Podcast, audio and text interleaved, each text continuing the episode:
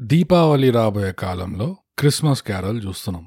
నమస్కారం అండి అందరికీ స్వాగతం. థై గ్యాప్ తెలుగు పాడ్కాస్ట్కి నా పేరు బోగస్ నోగ్. ఇంకా ఈ వారం మనం రివ్యూ చేయబోయే సినిమా పేరు థ్యాంక్ యూ.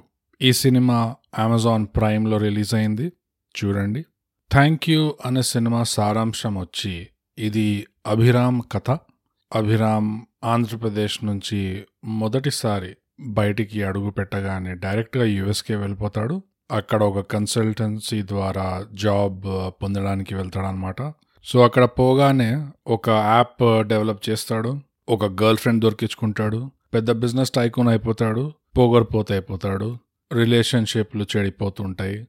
గర్ల్ ఫ్రెండ్ వదిలేసి వెళ్ళిపోతుంది. దాని తర్వాత మనస్సాక్షి వదిలేసి వెళ్ళిపోతుంది. ఒక అవుట్ ఆఫ్ బాడీ ఎక్స్పీరియన్స్ అవుతుంది అభిరామ్కి. దాని తర్వాత ఇంకా ఆ జట్కా వచ్చిన తర్వాత ఇట్లా కాదని చెప్పి చేసిన తప్పులు సరిదిద్దుకోవడానికి బయలుదేరుతాడు అవిరామ్ సో ఈ సినిమా ఓవరాల్గా చెప్పుకోవాలంటే గ్రాటిట్యూడ్ అంటే కృతజ్ఞతన? అదే అనుకోండి. భావం అర్థం చేసుకోండి. వర్డ్ తప్పైతే. గ్రాటిట్యూడ్ గురించి ఒక హ్యూమిలిటీ గురించి ఇంకా ఎస్ ఫైనల్లీ థ్యాంక్ యూ అన్న పదం గురించి కూడా దానిలో కూడా ఒక నామజపం ఉంటుంది ఈ సినిమాలో. ఇంకా ఈ సినిమా వచ్చి ఈ స్టోరీ వచ్చి ఏకంగా నిన్న మొన్న వచ్చిన హాలీవుడ్ సినిమా కాపీ కాకుండా ఎయిటీన్ ఫార్టీ త్రీలో చార్ల్స్ డికెన్స్ అన్న ఒక ఇంగ్లీష్ ఆథర్ రాసిన పుస్తకం ఏ క్రిస్మస్ క్యారల్ దాని స్టోరీ మీద ఇన్ఫ్లుయెన్స్ ఉందన్నమాట. సో ఆ తెలివిని మెచ్చుకోవాలి తప్పకుండా. ఎందుకంటే కాపీరైట్ రూల్స్ ప్రకారం మీకు ఒకవేళ తెలియదంటే ఈ కాపీరైట్ రూల్స్ ఏవైతే ఉంటాయో వందేళ్ళ దాకానే ఉంటాయి.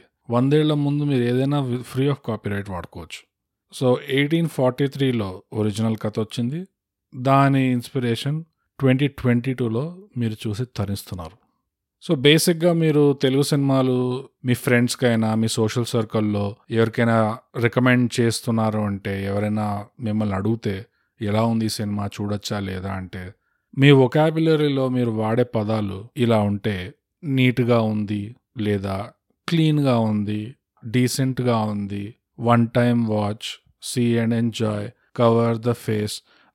ఇలాంటి పదాలు మీరు ఏమైనా జనరల్గా వాడితే తప్పకుండా మీరు ఈ సినిమా కూడా చూసేయచ్చు అమెజాన్ ప్రైమ్లో. ఇంతటితో సారాంశం సమాప్తమైంది. స్పాయిలర్లు లేకుండా ఇప్పుడు మనం పూర్తిగా స్పాయిలర్లతో పాటు యాక్చువల్ రివ్యూలోకి దిగిపోదాం.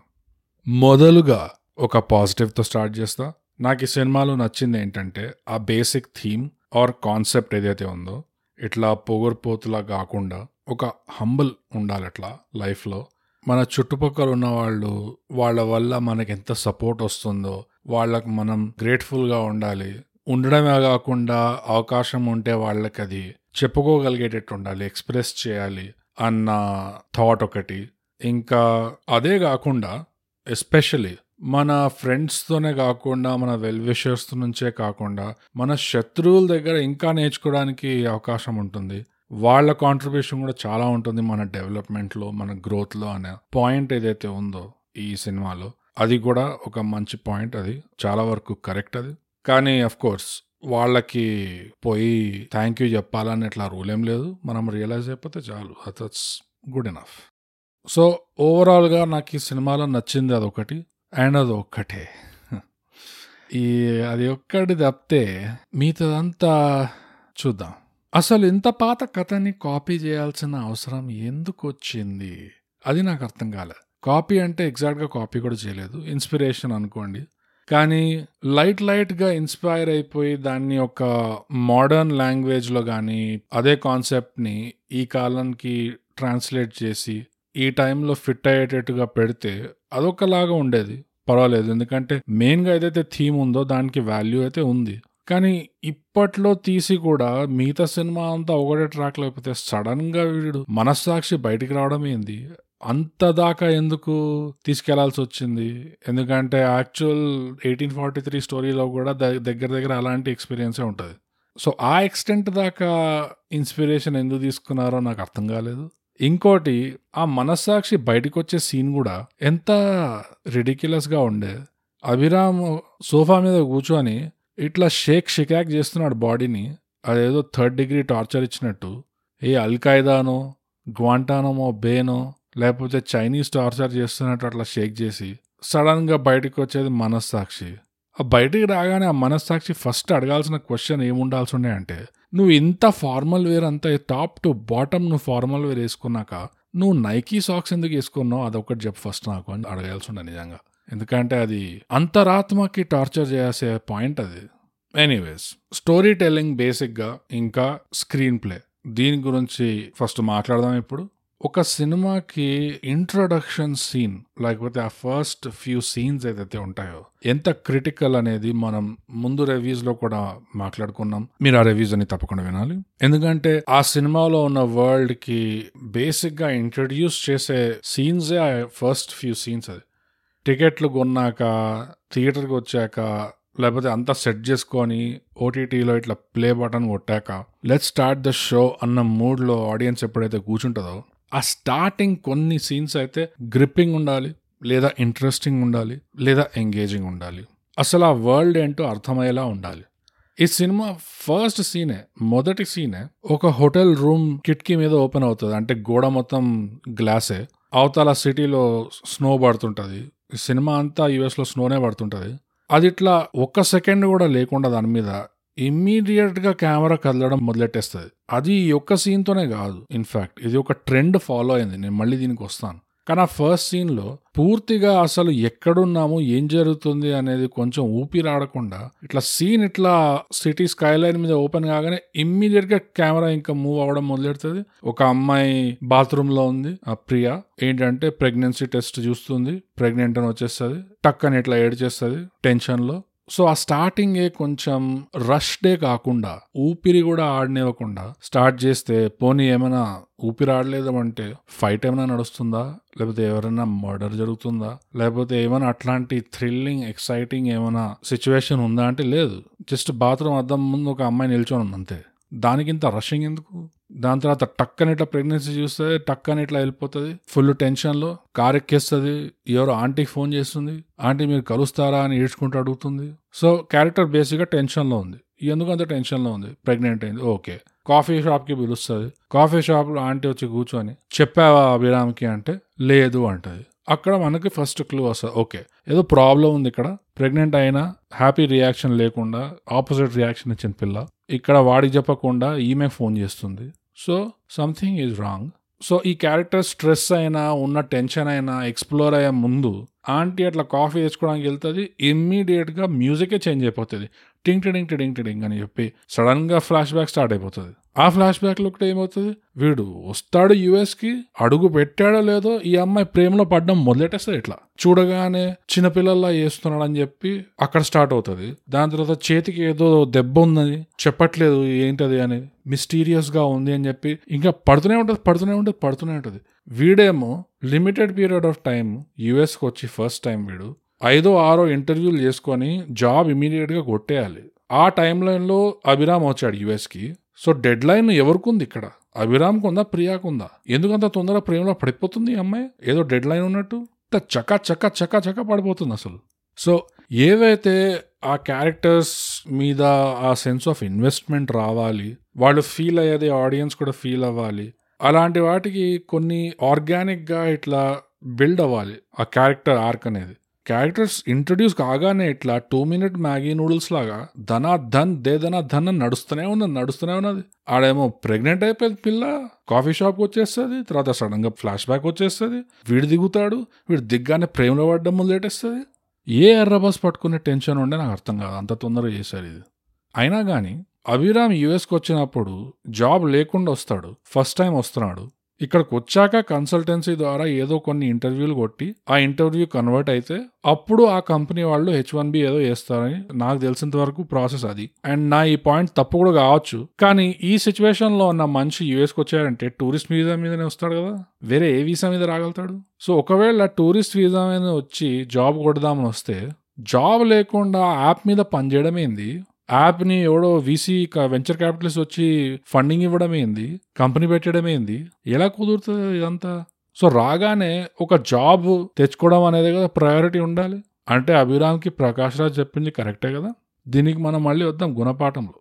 మళ్ళీ ప్రియా దగ్గరకు వస్తే ఏదో అంటుంది. అభి పాస్ట్ గురించి అసలు మాట్లాడు చేతికి దెబ్బ ఉంది ఆ గాయం ఏంటో దాని గురించి కూడా అస్సలు మాట్లాడు ఎప్పుడు ఆ టాపిక్ ఎత్తితే టాపిక్ మార్చేస్తాడు. అంటే అంత సీక్రెటివ్ ఉండడానికి అవసరం ఏమైనా ఉండనా? స్టార్టింగ్లో మనకు తెలియదు కానీ సినిమా అయ్యేసరికి మనకి ఫ్లాష్ బ్యాక్ ఏంటి అసలు? పాస్ట్లో జరిగింది ఏంటి ఆ దెబ్బ ఎట్లా తగులుతుంది? అవన్నీ మనకు తెలిసాక దాంట్లో ఏం పెద్ద డార్క్ సీక్రెట్ ఏమైనా ఉందా? యుఎస్ నీ గర్ల్ ఫ్రెండ్ దగ్గర దాచిపెట్టడానికి? ఏం లేకుండానే. మరి దాన్ని ఎందుకు అంత సీక్రెట్ చేశారు? అది నాకు అర్థం కాలే.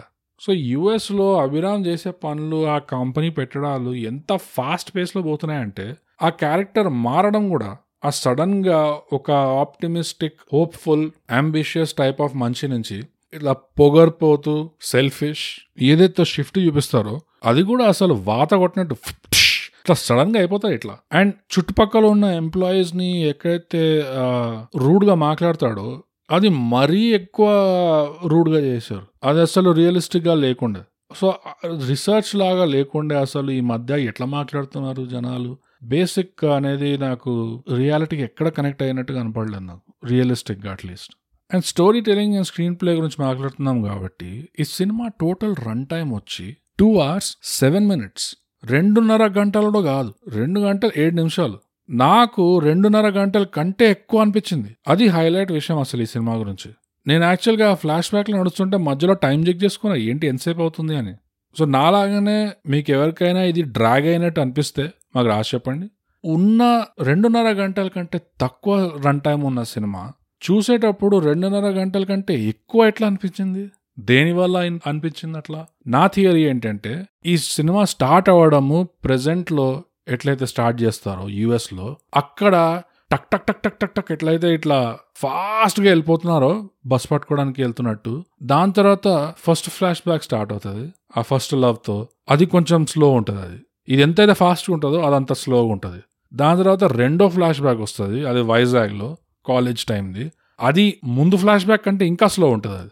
సో అది ఫాస్ట్ దాని తర్వాత స్లో దాని తర్వాత స్లోవర్ అట్లా అయ్యేసరికి నాకు తెలిసి మనకి ఆ ఎఫెక్ట్ అనిపించింది. నాకైతే అనిపించింది అట్లా. ఎందుకు ఈ సినిమా ఇంత సాగదీస్తున్నట్టు ఉంది ఎందుకు ఇట్లా ఇంకెంతసేపు చూస్తాం ఇది అని చూస్తే? టూ ఆర్ సెవెన్ మినిట్స్ మళ్ళీ నీట్గా ఈ ఫ్లాష్ బ్యాక్ పోర్షన్స్ ఏవైతే ఉన్నాయో ప్రెసెంట్ పోర్షన్స్ ఏవైతే ఉన్నాయో ఇట్లా నీట్గా బ్లాక్స్లో ఉన్నాయి ఇట్లా. ఎక్కువ వీటి మధ్యలో ఒక ఇంటర్ ప్లే కానీ లేకపోతే బ్యాక్ అండ్ ఫోర్త్ కానీ ప్రాపర్గా లేకుండా జస్ట్ ఇట్లా ప్యాచ్ వర్క్ లాగా ఇదొక డబ్బా ఇదొక డబ్బా ఇది ఒక వైజాగ్ డబ్బా ఇది నారాయణపురం డబ్బా ఇది యుఎస్ డబ్బా. అట్లా నీట్గా మూడు డబ్బాలు పక్క పక్కన పెట్టి మధ్యలో ఒక దారం ఇట్లా పెట్టేసి కనెక్ట్ చేసి అయిపోయింది సినిమా. ఇది మొదటిసారి మనం గమనించేది కాదు ఇది. ఇదివరకు ముందు రివ్యూల్లో కూడా కొన్ని సినిమాల్లో ఇది కూడా జరిగింది. సేమ్ ప్యాచ్ వర్క్ సేమ్ నీట్గా డబ్బాల్లో పెట్టి జస్ట్ ఇట్లా ముందు వెనక తోక ఇట్లా కనెక్ట్ చేసేసి సినిమా చూపించేయడం. అది వర్కౌట్ కాదండి ఇప్పుడు. ఆ కాలం పోయింది. సో ఇట్లా past present flash back to present to future ఇట్లాంటి స్టోరీ లైన్ ఇట్లాంటి స్క్రీన్ ప్లే ఒకవేళ ఉంటే ఉదాహరణ కోసం అలాంటి దాన్ని మంచి ఎగ్జాంపుల్ రెఫరెన్స్ కోసం ఒకవేళ చూడాలి అంటే యుఎస్లో ఒక టీవీ షో చాలా పాపులర్ టీవీ షో ఉండే లాస్ట్ అని చాలా పెద్ద హిట్ షో ఉండే అది. సేమ్ గేమ్ ఆఫ్ థ్రోన్స్ లాగానే ఎండింగ్ uh, దొప్పెట్టేశారు.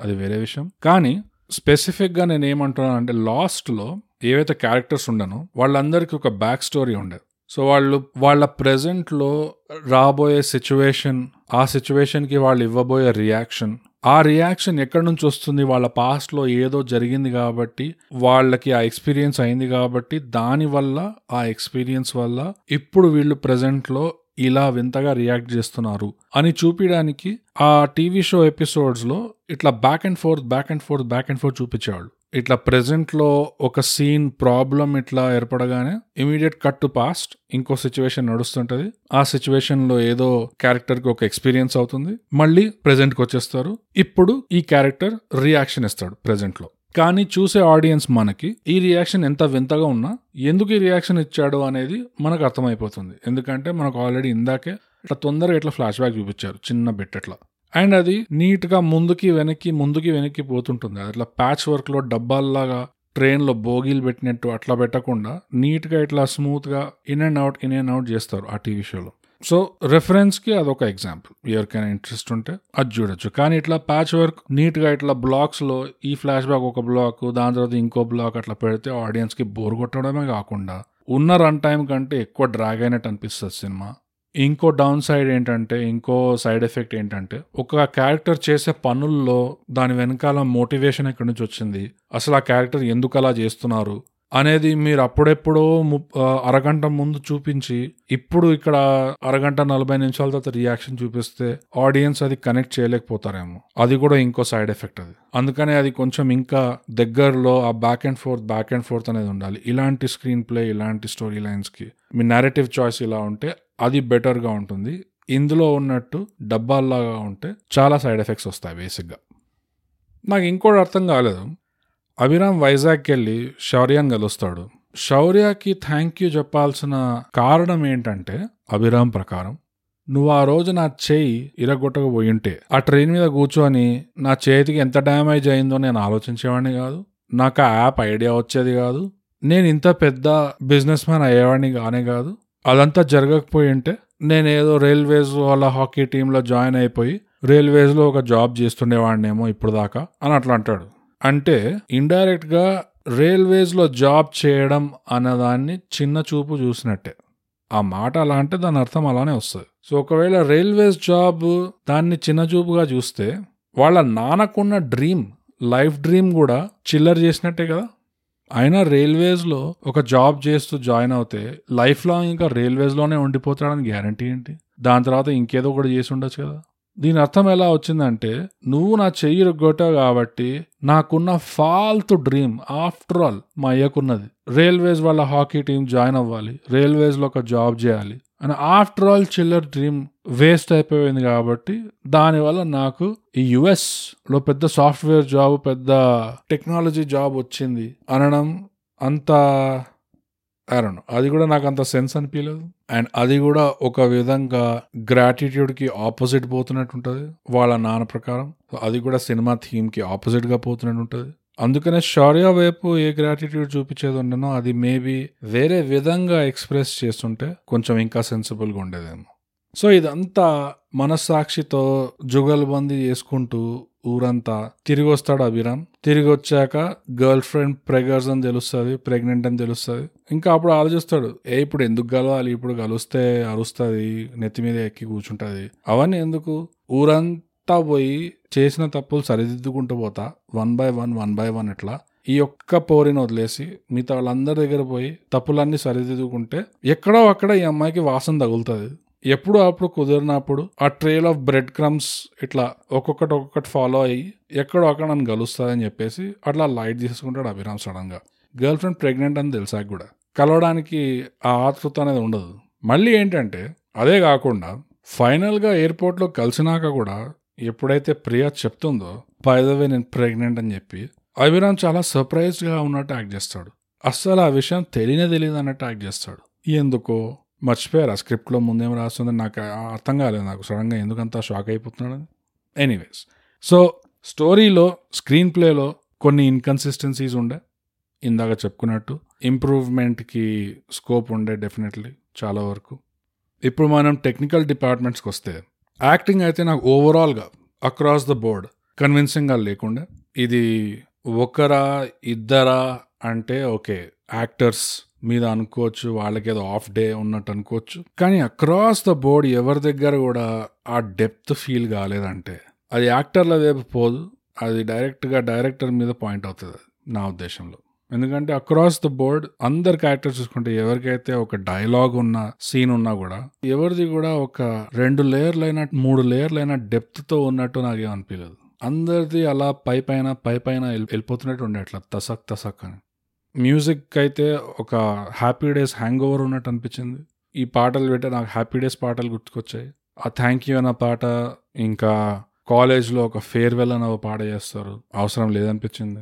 అప్పుడు కూడా ఆ కాలేజ్ ఫేర్వెల్ అప్పుడు కూడా నేను అనుకున్నా అరే అనవసరంగా పాటలు పెట్టి సినిమా ఇంకా లాంగ్ చేస్తున్నారు. ఆల్రెడీ ఎంత టైం అయిపోయిందని చూస్తే two hours seven minutes run time అట్లుంటుంది ఎఫెక్ట్. మళ్ళీ సినిమా టైటిల్లో థ్యాంక్ యూ మళ్ళీ ఒక మెయిన్ పాటలో మళ్ళీ మళ్ళీ మళ్ళీ మళ్ళీ థ్యాంక్ యూ నామజపం. మళ్ళీ అవి కూడా అభిరామ్ కూడా లైఫ్లో ఉన్న క్యారెక్టర్స్ దగ్గర మళ్ళీ ఎప్పుడైతే పోతాడో అందరి దగ్గర గ్రాటిట్యూడ్ చెప్పుకునే టైంలో స్పష్టంగా ఆ థ్యాంక్ యూ అన్న పదం వాడాల్సిందే. ఎందుకంటే సినిమా టైటిల్లో ఉంది కాబట్టి. అంటే పర్వాలేదు ఫస్ట్ టైం పార్వతీని కలుస్తాడు. పార్వతీకి థ్యాంక్ యూ చెప్పాడు అనుకోండి. దాని తర్వాత శౌర్యాన్ని కలుస్తాడు. శౌర్య దగ్గర కూడా థ్యాంక్ యూ అన్న పదం వాడాల్సిందేనా? టైటిల్లో ఉంది కాబట్టి. అంటే అది వాడకుండా స్పష్టంగా తెలుగులో నువ్వు ఆ రోజు చేసిన పని వల్ల నా లైఫ్కి ఇంత ఇంపాక్ట్ ఉండే. అందుకే నేను కలిసి ఆ విషయం నీకు చెప్దామని వచ్చాను అన్నట్లా చెప్పి వదిలేస్తే ఆడియన్స్గా మేము కన్ఫ్యూజ్ అయిపోతామా? అరే ఏం ఫీల్ అవుతున్నాడు నాకు? థ్యాంక్ యూ అన్న పదం వాడలేదే ఇక్కడ. కానీ టైటిల్లో ఉంది కదా పాటలో ఉంది కదా. అంటే ఇక్కడ చెప్పలేదు అంటే ఇక్కడ థ్యాంక్ఫుల్గా లేడా మనిషి? అంటే నిజంగా ఆడియన్స్ కన్ఫ్యూజ్ అవుతారు అనుకుంటున్నారా అయింది నేను ఎందుకు అంటున్నానంటే ఇది ముందు కూడా గమనించాం శ్యామ్ సింగ్ రాయ్. ఎక్కడైతే ఈ నామజపం ఉంటుందో అది మళ్ళీ మళ్ళీ మళ్ళీ మళ్ళీ ఒకటే పదం చెప్తే అది ఇంకా ఆడియన్స్లో ఎఫెక్ట్ ఇంకా సాలిడ్గా ఇట్లా సిమెంటెడ్గా అయిపోతుంది అనుకుంటారేమో ఆ ఉద్దేశంతో చేస్తున్నారేమో నాకు తెలియదు కానీ దాన్ని రివర్స్ కూడా అవుతుంది అప్పుడప్పుడు. డోక్ వస్తుంది ఆ పదం మీద.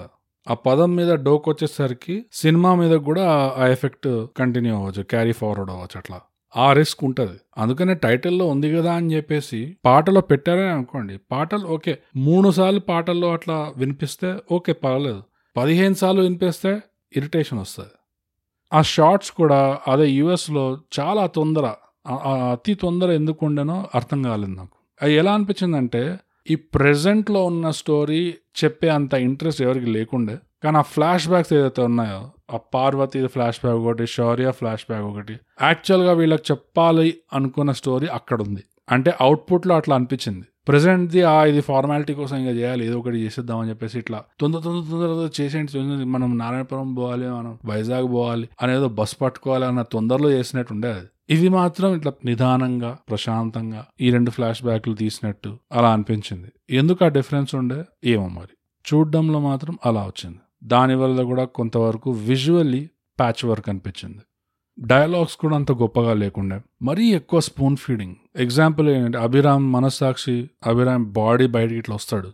అది మనకి లిటరల్గా చూపిస్తారు స్క్రీన్లో ఇట్లా టార్చర్ చేస్తున్నట్టు బాడీ షేక్ షికాగిస్తాడు అభిరామ్. సడన్గా ఇట్లా ఆత్మ బయటకు వస్తుంది first okay as an audience మనం ఏమనుకోవచ్చు? వీడు పోయి ఉంటాడు అనుకోవచ్చు వీడు పోయాక వీడు ఆత్మ బయటకు వచ్చింది అనుకోవచ్చు నెక్స్ట్ డయలాగ్ మనస్సాక్షి ఏమంటాడంటే అందరూ నీకు మనస్సాక్షి లేదనుకుంటున్నారు కానీ నీకు ఉందని గుర్తు చేయడానికి నేను వచ్చాను. అని అభిరామ్ బాడీ వైపు తిరిగి మనస్సాక్షి డైలాగ్ కొడతాడు. దాంతో మనకు అర్థమైందంటే ఓకే వీడు పోలేదు అండ్ ఇది ఆత్మ కాదు ఇది మనస్సాక్షి. సో వీడు బతికే ఉన్నాడు ఇంకా మనస్సాక్షి మాట్లాడుతుంది దాని తర్వాత నెక్స్ట్ డైలాగ్ మనస్సాక్షి అంటే నేనే నీ మనస్సాక్షి. చెప్పట్లో లిటరల్గా మనకు కనిపించింది. బాడీ బయటికి ఇట్లా వచ్చి తిరిగి బాడీ వైపు అందరూ నీకు లేదనుకున్నారు నీకు ఉందని గుర్తు చేయడానికి నేను వచ్చాను అని చెప్పిన తర్వాత కూడా మళ్ళీ నెత్తి మీద మళ్ళీ బాధాలి. నేనే నీ మనస్సాక్షి. నేను. మే. మేహు. ఎందుకు అంత స్పూన్ ఫీడింగ్ ఎందుకు అని అర్థం కాలేదు. సో ఓవరాల్గా ఇవన్నీ కారణాల వల్ల ఈ సినిమాలో ఒక పాజిటివ్ అని నేను చెప్పుకున్నా థీమ్ మీద కాన్సెప్ట్ మీద మిగతావన్నీ కొంచెం ఏరియాస్ ఆఫ్ ఇంప్రూవ్మెంట్ అనుకోండి. Room for improvement. Run time తక్కువ ఉన్న స్టాండర్డ్ రన్ టైం కంటే ఎక్కువ ఉన్నట్టు అనిపించింది. అనిపించేలా చేసింది సినిమా. సో అది థ్యాంక్ యూ అనే సినిమాకి ఓవరాల్గా నా రివ్యూ అది. ఇప్పుడు మనం గుణపాఠంకి వచ్చేద్దాం. ఈ సినిమా గుణపాఠం ఏంటంటే మనం ఇందాక చెప్పుకున్నట్టే అభి పాస్ట్ గురించి యుఎస్కి వచ్చాక అంత సీక్రెటివ్గా ఉండాల్సిన రీజన్ నిజంగా లేకుండే. అయినా ఉన్నాడు. ఎందుకు? ఇది ఇంకో థై గ్యాప్ కాన్స్పిరసీ థియరీ మనం జస్ట్ ఒక టూ స్టెప్స్ బ్యాక్ తీసుకున్నాం. రాధిక అభి యుఎస్కి ఎక్కడి నుంచి వస్తాడు? వైజాగ్. అభికి ఆ మెడికల్ యాప్ తయారు చేయాలన్న ఐడియా ఆ కాన్సెప్ట్ ఎక్కడ తగులుతుంది? వైజాగ్. అభి యుఎస్కి వచ్చాక త్వరలోనే ప్రకాష్ రాజ్కి అభితో ఎందుకు ప్రాబ్లం ఉంటుంది? వచ్చిన పని ఇంటర్వ్యూస్ కోసం వచ్చిన మనిషి ఇంటర్వ్యూస్ అటెండ్ కావట్లేదు. ఎందుకు ప్రకాష్ రాజ్కి ప్రాబ్లం ఉంటుంది అభితో? ఇమ్మీడియట్గా అసలు అభి యుఎస్కి వెళ్ళడం వల్ల ఓవరాల్గా బాటమ్ లైన్ జరిగింది ఏంటి? ఏంటంటే ప్రకాష్ రాజ్ ఫోటోకి నిజంగా దండాలు ఎక్కేసినాయి. అభి యొక్క మెడికల్ యాప్ తయారు చేసిన అది ప్రకాష్ రాజ్ని సేవ్ చేయలేకపోయింది. ప్రకాష్ రాజ్కి ఇట్లా చెస్ట్ ఏరియాలో కొంచెం ఇబ్బందిగా డిస్కంఫర్ట్గా ఉండే. యాప్ ఓపెన్ చేశాడు ఇమీడియట్గా ఎందుకంటే యాప్ ఓపెన్ చేసి ఒక చిరునవ్వుతో ఒక సెల్ఫీ తీసుకుందామని ఇట్లా చూశాడు. సో దట్ ఆ ఫోటో తీసుకోగానే యాప్ చెప్తుంది నీతో ప్రాబ్లం ఏంటి? ఏం చేయాలి? ఏ డాక్టర్ని కలవాలి? మనం చూసాం కదా సినిమాలో. కానీ సెల్ఫీ తీసుకున్నాక కూడా యాప్ నైన్ వన్ వన్కి డయల్ చేయలే. ఎమర్జెన్సీ రెస్పాన్స్కి అలర్ట్ చేయలేదు. జస్ట్ ఏం పర్లేదు నువ్వు అంతా బాగానే ఉన్నావు అనేది యాప్. అసలు అభి యుఎస్కి పోవడానికి నిజంగా కారణం ఏంటి? వైజాగ్ జనాలు వైజాగ్లో ఉన్న ప్రజలు ఎవరైతే ప్రకాష్ రాజ్ని ఒకప్పుడు ఒక ఇన్స్పిరేషన్గా ఒక రోల్ మోడల్గా చూసేవాళ్ళు ఇంత సడన్గా ఎందుకు ప్రకాష్ రాజ్ మీద తిరగబడ్డారు ఇట్లా? అభిరామ్ ఎక్కడో వైజాగ్లో ఉంటూ ఆల్ ద వే యుఎస్కి వెళ్ళి ప్రకాష్ రాజ్ మ్యాటర్ని సెటిల్ చేశాడు. దానికేనా అభిరామ్ యుఎస్కి వెళ్ళింది the truth is out there. So అదండి రేటింగ్ అయిపోయింది గుణపాఠం కూడా అయిపోయింది. మనం చాలా చాలా నేర్చుకోవడానికి వస్తుంది. ఈ రివ్యూ సినిమాటిక్ యూనివర్స్లో అసలు ప్రకాష్ రాజ్ ఇంకా వైజాగ్కి ఉన్న లోర్ ఆ మిథాలజీ అసలు ఒక కొత్త వికీ సెక్షన్ ఓపెన్ చేయొచ్చు. ఇంత రిచ్నెస్ ఉంది ఇంత స్టోరీ ఈ స్టోరీ ఇంకా ఎలా ఇవాల్వ్ అవుతుంది మన ఇండస్ట్రీలో? ఏం జరుగుతుంది ఇక్కడ అనేది మనం రెండు కళ్ళు తెరిచి గమనిస్తుండాలి. అప్పటి వరకు ఈ సినిమా రేటింగ్కి వచ్చేద్దాం నాకు ఒక్కటే ఒక కాన్సెప్ట్ ఈ సినిమాలో నచ్చింది. మిగతా అంత పెద్దగా గొప్పగా చెప్పుకోవడానికి నాకేం అనిపించలేదు అందుకే ఈ సినిమా రేటింగ్ వచ్చి పది ఇంటర్వ్యూలలో మూడు ఇంటర్వ్యూలు. Three out of ten. మీకేమనిపించింది cinema చూసి? మీరు ఎంతవరకు ఈ రివ్యూ పాయింట్స్ అగ్రీ అవుతారు? ఎంతవరకు డిసగ్రీ అవుతారు? మీకు కూడా రన్ టైం కంటే ఎక్కువ ఇంకా సాగినట్టే అనిపించిందా? ఇవన్నీ మీరు మాకు సోషల్కి రాసి చెప్పండి. నెక్స్ట్ ఏ రివ్యూ చేయాలో ఏ సినిమా రివ్యూ చేయాలో అది కూడా రాసి చెప్పండి. ట్విట్టర్లో యాట్ థై గ్యాప్ ఇన్స్టాగ్రామ్లో at under score thigh gap మా ఈమెయిల్ వచ్చి mind thigh gap at gmail dot com and చివరికి మనం ప్రతిసారి చెప్పుకున్నట్టే thigh gap Telugu podcast subscribe and share thank you